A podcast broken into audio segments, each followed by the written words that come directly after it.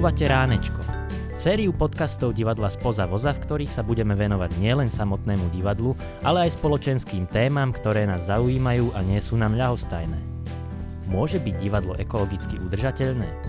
Existujú ešte také témy pre detské publikum, ktoré im majú čo povedať? Ako vzdelávať pomocou divadla a predchádzať nežiaducim spoločenským javom?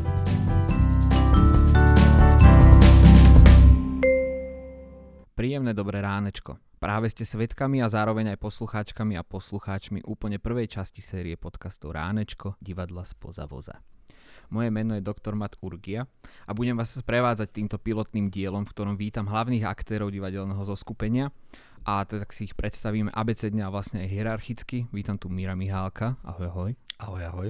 A Roberta Šveca. Ahoj, čau. Tak predtým, než začneme, ja si dovolím prečítať jeden taký vyčerpávajúci odsek. Divadlo spoza voza je profesionálnym nezávislým divadelným súborom, ktoré vzniklo v roku 2012 absolventmi katedry bábkarskej tvorby na Vysokej škole múzických umení v Bratislave. Za takmer 10 rokov existencie vznikli pod taktovkou spoza voza desiatky inscenácií pre deti a mládež a zopár aj pre dospelé publikum. K ním sa postupne určite dostaneme, ale najprv pekne chronologicky. Miro, Ty si v roku 2012 skončil magisterské štúdium na spomínanej KBT a to odbor bábkoherectvo. Z verejne dostupných informácií, a to konkrétne Register občianských združení, som sa dozvedel, že spoza voza si založil so svojou spolužiačkou a spolužiakom Táňou Mravcovou a Lukášom Tandarom. Ani Táňu, ani Lukáša v žiadnych predstaveniach nevidíme, čo ma vôbec nezaujíma, ale teda vráťme sa, vráťme sa 9 rokov naspäť do toho momentu, mm-hmm. kedy si si povedal, že spoza voza je výborný názov. No vieš čo, ono to tak vzniklo v krčme. E, my sme boli viacerí aj e, s Bandym Sisákom a neviem, kto tam všetko bol. Sme si povedali, že si tak za, založíme divadlo. Bandy hovorí, že on vymyslel tento názov. Nie som si istý, ale zrazu to tak nejako prišlo po tých pár malinovkách, že dáme si spoza voza, veď to je vtipné, veď sme kočovníci. Tak som si zobral celú administratívu na seba vtedy vypísal som stanovy a sa to zaregistrovalo. Začali sme robiť, my sme urobili aj s Lukášom, aj s Táňou. Táňa mala vtedy zlomenú nohu či ruku. a my sme v Žiline urobili také mm, kočovné historické predstavenie o nejakom Janovi, ktorý neviem, či sa bál alebo dačo proste potreboval urobiť, aby mal lepší, kvalitnejší život. A my sme mali taký akože workshop u Lukáša v Turi pri Žiline. Tam sme si vyrobili aj vlastný drevený koč s rôznymi pokrievkami a takými rachotinami. To sme odohrali dvakrát alebo trikrát. Dva roky sa potom nič nerobilo. Povedali sme si, lebo každý mal o, svoju cestu. A zrazu si hovorím, že poďme do toho. Stretol som sa s Robom, a k tomu som sa chcel dostať, mm. že mhm. vlastne 2012 to vzniklo, ale teda prvá inscenácia bola až teda 2015-2016 a to konkrétne teda rúžová rozprávka, v ktorej vidíme, môžeme ešte stále vidieť, lebo sa to stále hráva vás dvoch. Vy ste sa spoznali pri Chrámatky Bože, ak sa nemýlim. Áno, áno, áno. áno. Čiže vy ste už mali spolu akože javiskovú skúsenosť, ale že predsa len aký to bol skúšobný proces, že roboty si bol vlastne vtedy prvák na VŠMU. No práve, že ešte som ani nebol. To je to, že ono to je také zaujímavé, že aj, aj tak svojím spôsobom Mirovi vďačím za to, že som na to bábkoherectvo sa tak odhodlal, pretože ja som chcel akože viacej som tak išiel tým činoherným smerom. A na to bábkoherectvo som aj, aj chcel ísť, ale som sa toho tak obával, že nikdy som nič takto s bábkami nehral, že akože bábky som držal v ruke ako dieťa, maňušky, rôzne tieto a tak, ale že hrať s nimi divadlo naozaj, že fúha a tam na tie príjimačky sú dosť zaujímavé kritéria. Prišlo mi to také ťažšie, také viacej kreatívne. No a nevedel som ako, nepoznal som nejako bábko hercov a takto nemal som s tým skúsenosť a vlastne tým, že som stretol toho Mira, tak mi to tak aj uľahčil, ma tak presvedčil, že však vyskúšaj to, že sme vlastne nejako dopomohol mi k tomu tak k tej, k tej odvahe sa tam prihlásiť možno, že Takže vlastne ten proces, to na čo si sa pýtal, bol pre mňa úplne nový, lebo to ešte som bol, síce som bol prijatý, ale ešte som neštudoval. No áno, ale že premiéru to malo až niekedy v decembri alebo v januári, ja si pamätám, lebo vonku Áno. snežilo, deti Decembri. vnútri boli múdre, mo, múdre Mokré. mm, mokré, ale určite aj múdre samozrejme. A to som sa chcel opýtať, lebo vlastne ty si bol tedy akože čerstvý študent, Áno. ešte počas teda procesu, aj keď ten proces začal o niečo skôr. Čo mi teda ešte možno aj viac nahráva do karát, že ty už po tých pár mesiacoch na škole, že možno s nejakými novými skúsenosťami alebo ambíciami. No, práve, že toto, toto si sa netrafil, lebo ja, my sme to skúšali ešte predtým, než som bol študent. Áno, potom, ale... potom som bol už pár týždňov, tuším, aj študent, ale, ale vlastne ten skúšobný proces bol taký, že ešte, ešte som nestihol naber, nabrať nejaké tie schopnosti na tej škole, že bol som taký, že mi to moc nešlo, že ma Miro dosť toho musel tak naučiť s tými uh, bábkami, čo sú tam vlastne síce len plošné, ale najviac mi robil problém, uh, vlastne mi robili problém tie zmeny rýchle. Vieš, ono to je celé také, že rýchlo sa tam meníš, napríklad chvíľku hráš uh, dve postavičky, dve prasiatka, potom zrazu si vlk, musíš tam niečo vziať, rýchlo niečo schovať, dať dozadu a je to také, že toto zo začiatku vôbec som nemal s tým skúsenosť ako, ako herec, ako ochotník, čo som predtým v podstate bol. A Miro, teda pre teba to bol aký proces mať tam takúto mladú, náruživú, huževnatú krv, ty predsa len 3 roky po škole, unavený životom a odvodmi. No, presne tak, odvodmi, lebo v tom roku to začalo mm, mať také väčšie odvody. tak ma to tak trošku zrazilo na zem. A, ale si hovorím, že dobre, mladá krv bola super. Páčil sa mi jeho taký špecifický prejav. Inak my sme to asi robili, tvorili asi tak pol roka. Áno, tak, Tak, s dlho, dlho, že- dlho. Áno. Lebo ja mám rád akože e, rýchle, svížne procesy a toto sa ťahalo a ja si hovorím, že tak asi to nespravíme. Lebo nie, nie akože kvôli nemu, ale že aj kvôli sebe sme skúšali o, na byte, nie? Áno, áno. V U starom teba meste. ešte. Áno, áno, áno. A to bolo, to bolo strašné, lebo neviem, bol som taký unavený z toho, ale chcel som. Chcel som, lebo videl som potenciál, že môže to byť vtipné. Aj sme to dakomu počas uh, skúšok... No však našej Áno, scenografke Mírke vlastne, ktorá vyrábala tieto bábky. A však aj Lukáš Štandara sa prišiel pozrieť Áno, ešte áno. tvoj spolubývajúci vtedy. To bola opora, to bola opora, lebo my sme spolu bývali a keď aj on robil nejaký projekt, tak sme si to tak navzájom pozerali a hovorili, že mm, toto je dobré, toto je viac dobré.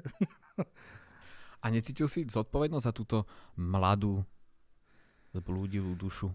Mm, Že- no tak že ho ťaháš do nejakej rúžovej rozprávky.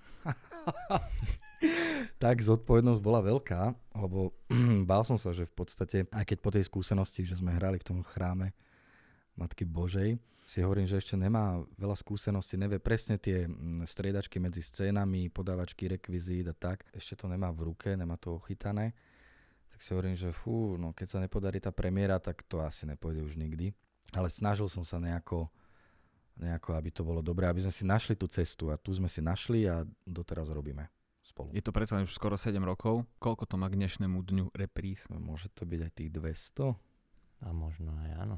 Boli také obdobia, že sme to hrávali častejšie, potom zase, že menej, nejaké dlhšie pauzy. A Mhm.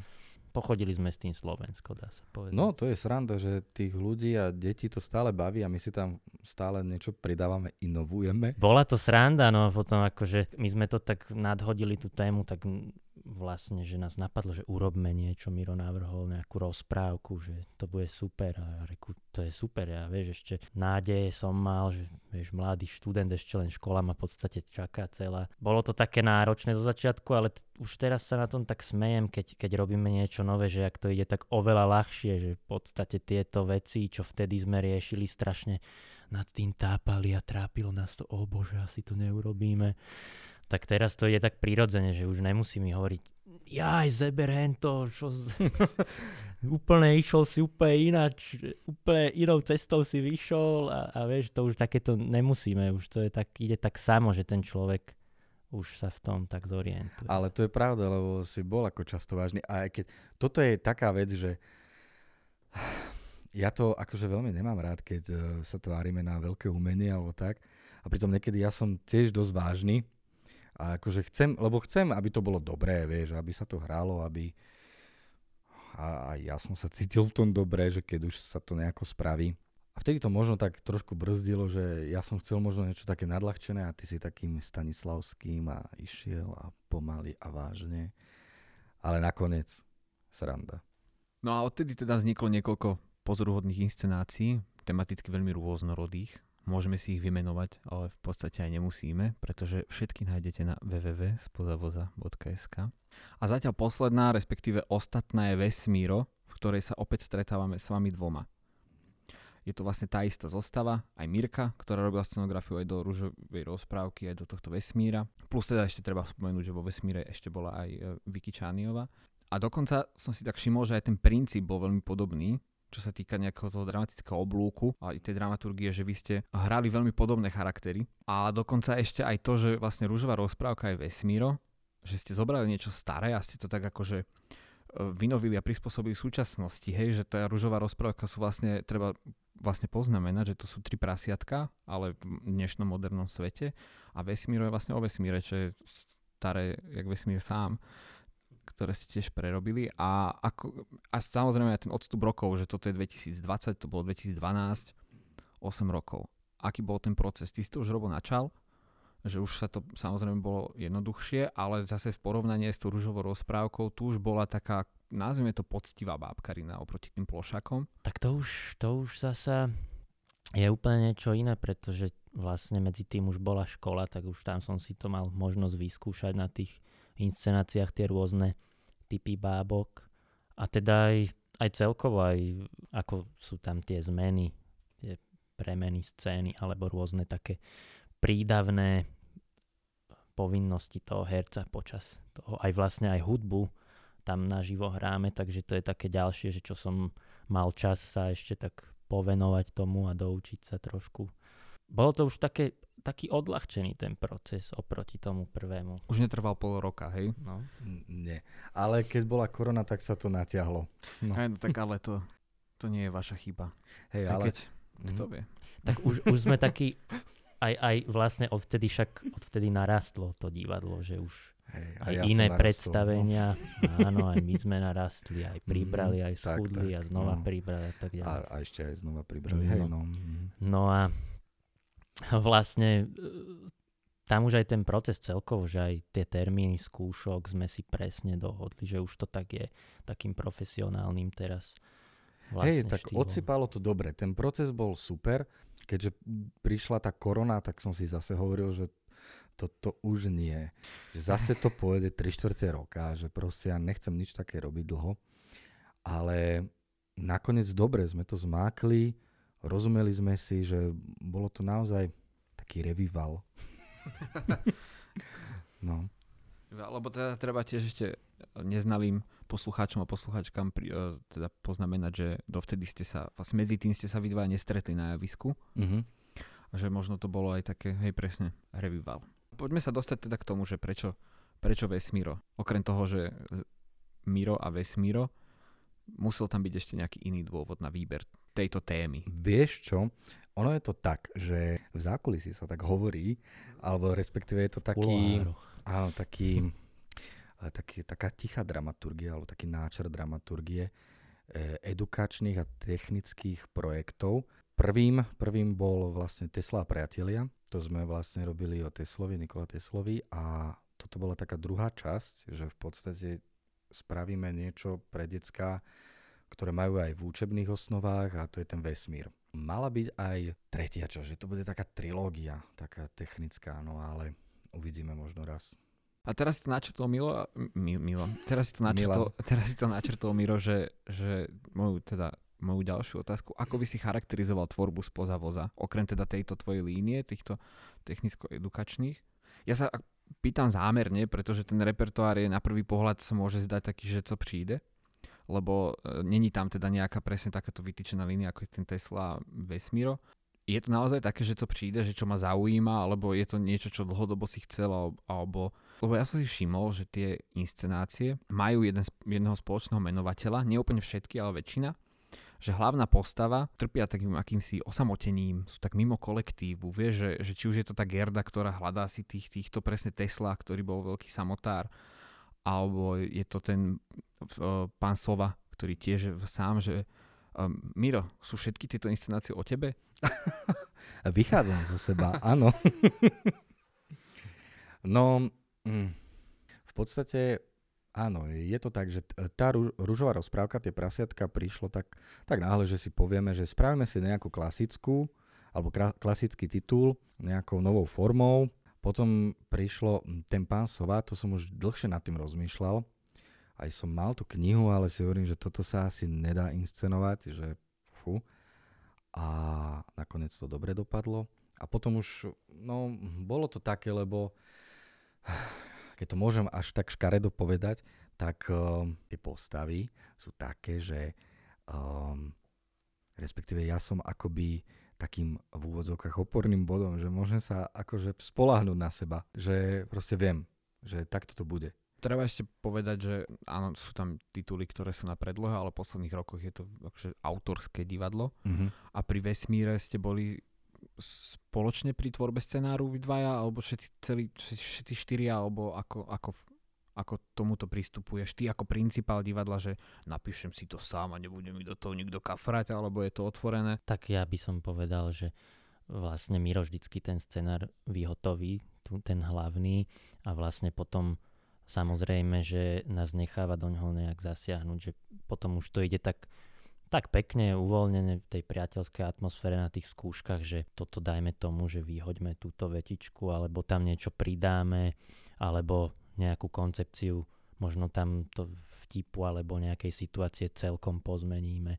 Takže vlastne to je otvorené, on ten scenár ešte potom vždycky spolu ako keby tak vybrusujeme okres. Hej, no ono to z počiatku bolo, aj keď sme robili tieto prasatka, tak uh, ja som mal iba kostru. Iba proste, že viem, že tam budú tieto tri prasiatka, že tam bude možno nejaká pesnička, choreografia tak a potom sme to spoločne robili. Sova tiež bola taká, potom to už tak nejako narastlo, že som trošku viacej si veril v tom písaní, že ale ja to mám rád, že aj ten Vesmíro, že v podstate tak spoločne išiel. Ja som v podstate pripravil Áno, áno, vlastne tú predlohu, no. že bol, bol scenár vlastne hotový a potom sme hľadali ešte, že čo ne. môžeme tam, ja neviem, Pridať, alebo skrátiť mm, naopak. No, no. A vlastne, alebo, alebo ani nie možno, že skrátili, ale možno to nejako vypointovali viacej tým here, Z, tak herecky. Zjednodušili. No, no, no, zjednodušili. Aby to bolo prehľadnejšie. Áno. Ja napríklad neviem, vy určite viete, a kde najďalej ste hrali? No ja som hral o, počas školy, kedy som si mal možnosť vyskúšať autorskú tvorbu, tak som vytvoril takú monodrámu o samote a o láske. A s tým som vlastne hral v Polsku. Ďalej som hral, robil som aj v spolupráci s Karpatsko-nemeckým spolkom predstavenia teda po Rakúsku alebo z BBD, tiež Rakúsko-Nemecko. Ja som najprv bol na východe vďaka divadlu, inak predtým fakt som tam ani nebol. Ja tiež, takže... takže... takže aj vďaka divadlu sa človek mm. dostane. No napríklad v Bardejove s Mírom najďalej som bol v rámci Slovenska a potom teda som bol aj pri Baltickom mori v Gdaňsku. Tak ale ja si myslím, že Bardejove ďalej. Asi hej. No a kam sa najčastejšie vraciate? Tak vieš čo, už máme v podstate každý rok nás volajú do Košíc, takisto aj v Bardejove sme hrali, často. A samozrejme v Bratislave, no. A ešte asi treba spomenúť aj v Piešťanoch knižnica. Áno, Mestská tak. knižnica Piešťany, to je, to je naše zlatičko, naša srdcovka. Tam vždy, keď sa dá, tak s pani riaditeľkou sa dohodneme a hráme. A keď sa takto vraciate na rovnaké miesta, určite sa stalo párkrát, že aj s rovnakým predstavením. Sú tam vždy diváci, diváčky? No, to je sranda, že vždy je akože plno. Či už sú to nejaké festivaly, alebo nejaké kultúrne leto, alebo fakt, že v tej mestskej knižnice v Piešťanoch, tam vždycky akože plná sála. Naopak, zase keď hráme v našej domovine, tak uh, ťažko sa hľadá nejaký divák. No. no akože každopádne treba povedať, že keď aj hráme napríklad v tej knižnici v Piešťanoch, tak tam sa to publikum aj, aj poprestriedáva, ale niekedy sa stane, že aj, aj rôzne po Slovensku, že niekedy sú aj tí istí diváci, ale že prídu aj ďalší raz, že uh-huh. ich to baví Áno, si to pozrieť znova. To napríklad. sa stalo, no, no, no. Že to, to nás tak poteší, že... Tak ale napríklad s týmito prascami si rúžovou rozprávkou.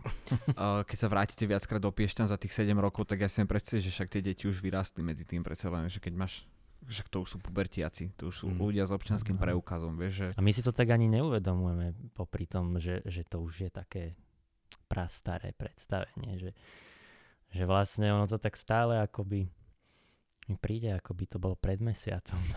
Inak áno, no. Ale to je možno tou formou a tými vecami, ktoré tam pridávame, že ja sa cítim stále ako vtedy. Stále nás to baví, skrátka. Vtedy, nás ročný. A nie, už som bol iba ročný. Ach jaj, no vidíš. A naopak, kam sa radi nevraciate?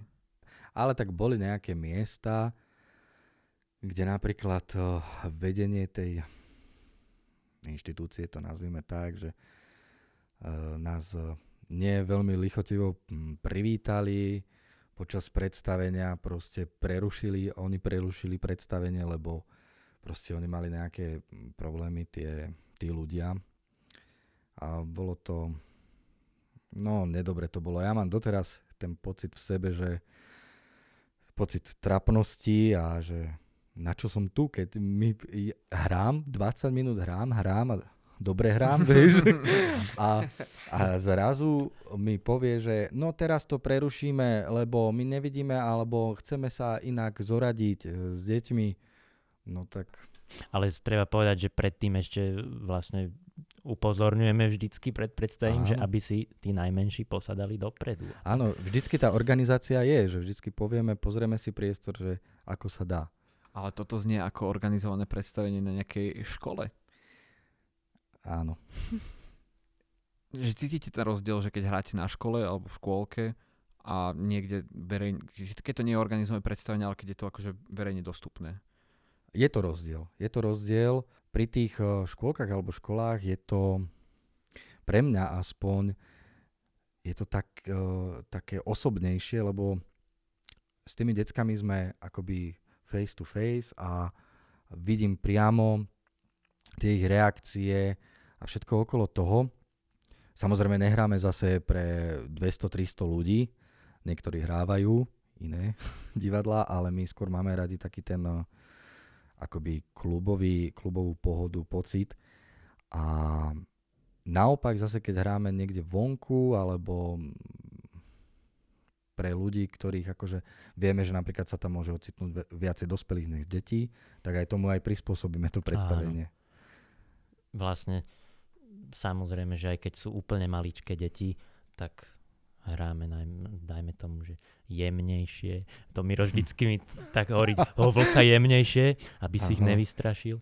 Tak lebo naozaj ono to, ono to treba aj e, pracovať s tou možno psychológiou toho diváka, že prispôsobiť to trošku ako toto napríklad, že zjemniť, aby sa tie deti až tak nezlakli niektorých scén, ktoré sú ukričanejšie alebo tak. Mm.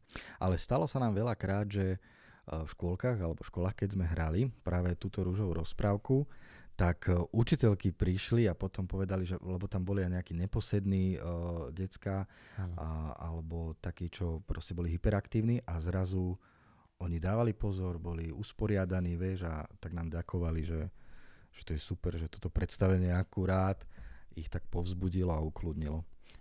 To nás tak vždycky poteší, že mm. vlastne sme dokázali týchto neposedníkov posadiť. Áno, a ešte nadviažem, že v podstate v tých školách alebo škôlkach ten feedback je akoby okamžitý a kdežto keď hráme, ja neviem, v nejakom kultúrnom centre alebo vonku, tak tí ľudia sa porozliezajú už ťažko proste zistiť. Ale je pravda, že keď robíš to nezávislé divadlo pre deti, tak eh, niekedy aj ťažko hľadaš nejaký feedback. Oni, im sa to môže páčiť, ale ty to nezistíš a potom chvíľku sa trápi, že hm, bolo to dobre, nebolo to dobre, nikto mi nič nepovedal. Áno, áno, že tak nie je napríklad na školskom predstavení v telocvični e, vždycky divadelný kritik, takže... Áno. Hey, a myslíš si, že mm, takto, že väčšinou aj ja čo poznám ľudí, ktorí teda hrávajú v nezávislom divadle pre deti a hrávajú teda v školách a v škôlkach, tak uh, nemajú vždy dobré skúsenosti s tým publikom, respektíve s tým konkrétnym hraním, že väčšinou, väčšinou je to pre tie deti nejaká povinnosť, že musia tam ísť v rámci teda školy a sú tam a myslíte si, že sa to možno dá nejakým spôsobom zmeniť, tento prístup? Lebo viem si predstaviť, že aj, aj tie učiteľky, že aj oni možno že aj pre nich to môže byť možno nejaká ťarcha, lebo školy a školky, oni majú nejaké akože povinné, ne, neviem či úplne kvóty, ale proste musia mať nejaké tieto nejaký predstavenia. kultúrny program. A nejaký kultúrny program, že myslíte si, že sa dá nejak zmeniť tento prístup k... Ja si myslím, že práve tým, tými inovatívnymi a zaujímavými predstaveniami, že možno oni čakajú niečo, že, á, že to sme už mali takéto a že tak niečo si vyberieme. No a napríklad, keď máme možnosť, že vychytáme nejaké hranie a prinesieme tam niečo, že si povedia, že toto bolo také svieže, tak to nás tak poteší, že možno aj oni tým pádom dokážu zmeniť ten postoj k tomu a sa na to potom na budúce aj tešia. Alebo že si treba dohodnú nejaké zase na ďalší raz iné predstavenie od nás a tak ďalej. No, to je pravda, že ja si tak skromne myslím, že akože ponúkame v podstate pre tých divákov, či už mladých alebo dospelých, že zaujímavú ponuku, netradičnú, eh, či už akože formou alebo kdekoľvek to hráme, lebo v podstate tie veci vieme zahrať. Prispôsobiť, kde, fakt, že, prispôsobiť áno, no. že aj na vonkajšie hranie. Tak no a ja si myslím, že vlastne tie témy sú zaujímavé v tom, že mm, vieš, nerobíme klasické, že mm, kozliatka, vlk, alebo... Alebo tri prasiatka. Tri prasiatka, to nie. Ale hľadáme, vieš, že napríklad máme o Ješkovi, o ekológii, o, potom tento vesmír, to je tiež akože bohatá, bohatá podľa mňa téma a nevidel som ju ešte na Slovensku v podstate neviem, či mám dobrý prehľad, ale... Alebo však aj ten Tesla vlastne v no. podstate, no. to je, že, že snažíme sa aj nejako takéto povinné učivo mm-hmm. nejak tým žiakom možno, že ozvlášniť. Že vlastne ono tá fyzika a tak to nemusí byť nuda, vieš, mhm. poučky mm-hmm. a tak, ale vlastne sú za tým rôzne tajomstva, dohady. Takou nejakou hravou formou, hudobnou, lebo využívame, že v každom predstavení máme o, hudbu hranú naživo, že vlastne aj tie decká by mali možno pocit, že nie je to iba divadlo, kde si sadnú a musia pozerať a vedia ten príbeh, ako skončí, ale máme tam aj interaktívne prvky a hlavne tá hudba je tak, taký osviežovač, taký, že v podstate je to niečo medzi, ak môžem povedať, že koncertom a divadlom a také spájanie rôznych druhov. A tento poznáte? Čo znamená skratka ZRPŠ? Zajtra ráno podpálime školu. Rozprávali sme sa teraz ešte o tom, že ako sa kde hrá, ako sa kam vraciame a že teda máme stále po väčšine plno na detských predstaveniach. Mm-hmm.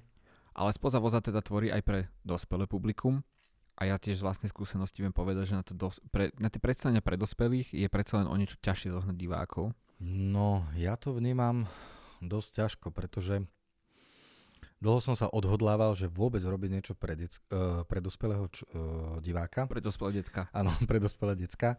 Uh, lebo stále akože v sebe mám, v tej malej dušičke, že mám, že chcem to robiť. Ale si tak hovorím, že dobre, dajú sa do toho nejaké peniaze, vieš, no väčšinou akože aj na tie granty sa človek nemôže spoliehať, tak sa hľadajú vlastné prostriedky a tak. A je to potom pre mňa akože trošku sklamanie, že keď sa to spraví, spremieruje, na tú premiéru môžu prísť ľudia, ale potom už na reprízy neprídu. A ťažko sa to zháňa. Stále som si hovoril, že čím to je, že tak som asi na prd. alebo čím.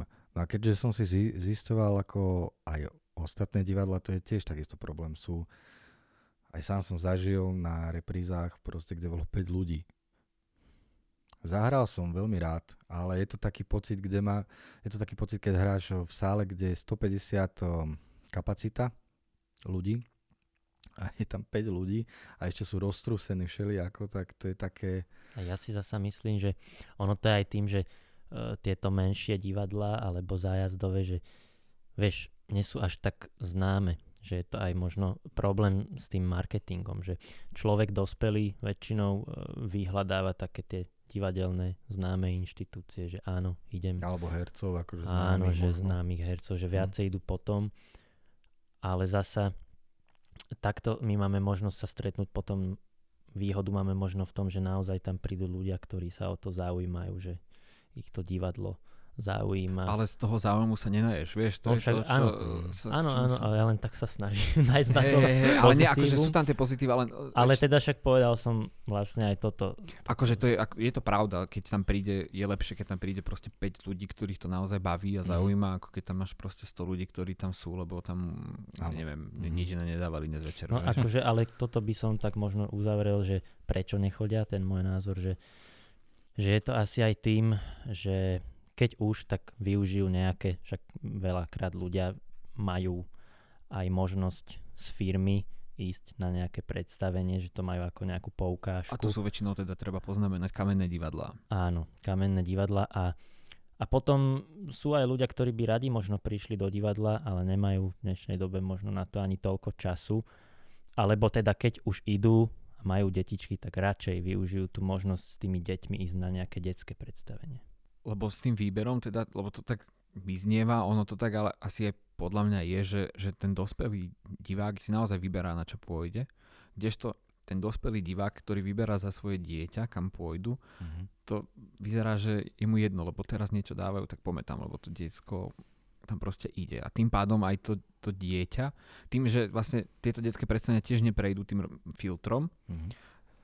tam sa tiež môže kriviť ten vkus toho detského diváka, pretože naozaj tým pádom sa ocitnú na predstaveniach, ktoré sme tu napríklad aj možno menovali. Ako vní- vnímate toto? Dá, sa, dá sa niekde dať chrobáka do hlavy tým rodičom? No, to je v podstate, odpoveď na túto otázku je fakt, že oni si to musia doma určiť. Vieš, že proste mladí rodičia, mám skúsenosti s mladými rodičmi, keďže aj učím, tak sú takí, že áno, že uh, radšej si vyberú, že pozrú, že možno nejakú tematiku a tak, ale to sú väčšinou podľa mňa rodičia, ktorí už majú skúsenosti, že či už možno raz boli ochotníci, alebo o, neviem, chodia akože do divadla hľadajú, čítajú literatúru kvalitnú a potom to prenášajú aj na tie deti, že môžu si vybrať. Ale no, ja si myslím, že stále prevláda to, že je veľa rodičov, ktorí, ktorí presne ako hovorí, že iba da čo dávajú, tak poďme. Povieme si dneska ráno, no o dve hodiny sa hrá toto, tak ideme tam. A tým pádom to dieťa no, je ukrácené o zážitky, o tú kvalitu, lebo aj keď možno povie, že v tom momente, že bolo to super a potom na to zabudne, že nič tam nie je. Že podľa mňa pomôže aj to, že keď už ho niekam zoberiem, tak sa potom predstavení s ním aj porozprávať, že čo sa mu páčilo, ako to vníma. Hej, že aby to vlastne, to je to, že vlastne to divadlo má nechávať nejaký ten otáznik, že niečo, niečo to Odkaz. rozoberalo, Mhm. odkaz, niečo také. Alebo len proste prinútiť toho mladého človeka alebo to dieťa premýšľať. To je úspech. No to je úspech, ale neviem, či sa to darí vo veľkej miere. Ide aj o to, že presne, že aká to je téma, aký to má ten odkaz. A ide pres, presne o to, že na čo náražame, že akým spôsobom je to predstavenie urobené, čo v tom je a ako si spomínal Miro, že musia tam byť nejaké tie oporné body, tie, tie momenty, ktoré si zapamätá. Áno, ale tým pádom zase, keď rozmýšľam, keď už rozmýšľam, tak že zase je to otázka propagácie. Vieš, že ako sa dostanú tí rodičia na niečo kvalitné? Oni si vyhľadávajú? Nevyhľadávajú.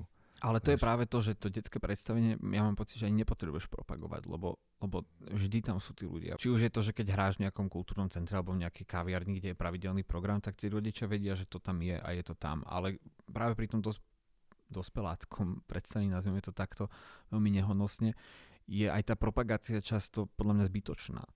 Tie detské predstavenia majú svoje miesto, a vlastne aj tí rodičia často sú vychovaní na tom mieste, vieš, ako deti, že tam, tam podľa mňa není treba nejak extra propagovať toto, ale Tam, skôr... tam je to jednoduchšie v tom, že tým, že na to viacej chodia s tými deťmi, máš, máš možnosť to viacejkrát hrávať a potom aj to divadlo, ktoré bolo neznámym, viacej spoznajú a možno už ďalší krát sa na ňo s radosťou a s tým, že vedia, čo môžu čakať, že sa na to aj tešia, vyberú.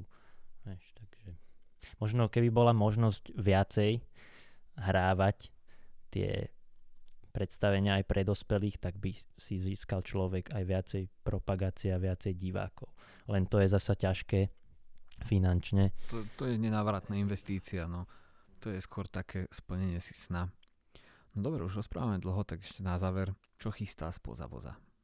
Tak, spoza voza teraz chystá v podstate dve divadelné veci, dve inscenácie a to bude, jedna inscenácia bude o autizme, o, duše, o duše, duš, duševných chorobách, o, ktorá sa volá Deti splnú aj v spolupráci s autistickým centrom Andreas v Bratislave. A druhá vec bude taká tiež v podstate náučná um, pre aj nemecky, aj nenemecky hovoriacich ľudí a budú to podstate rozprávky, príbehy o Grimovcoch alebo od Grimovcov. Kedy CCA plánujete premiéru, už na tom pracujete, už, už, už, už sa vyvíja scenár, už sa získavajú financie, už, už máte nejaké prvé ponuky hraní, ako to vyzerá s týmito dvoma inscenáciami? Pripravuje sa jeden scenár, ponuky hraní ešte nie sú, ale do konca roka určite obidve spravíme ja to tak vidím, že jedno cez leto. A, a na ďalšom začneme v zápäti už mm. popri tom asi tak pomaličky pracovať, aby sme to aj stíhali popri iných ešte aktivitách a povinnostiach. Takže... A všetko samozrejme závisí od toho, či neumrieme a či sa budeme mať dobre. Mm-hmm. Tak rozprával som sa s hlavnými aktérmi divadla spoza voza. Opäť teda abecedne aj hierarchicky. Miro Mihálek, ahoj, ahoj, ahoj. Ahoj. A Robert Švec. Ahoj, ahoj.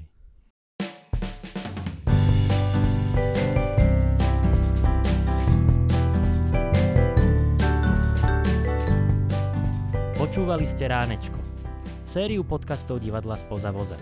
Pre viac informácií o našich aktivitách navštívte www.spozavoza.sk alebo nás sledujte na našich stránkach na sociálnych sieťach.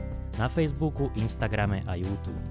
Podporiť nás môžete aj bezplatne, obyčajným zdieľaním. Ďakujem.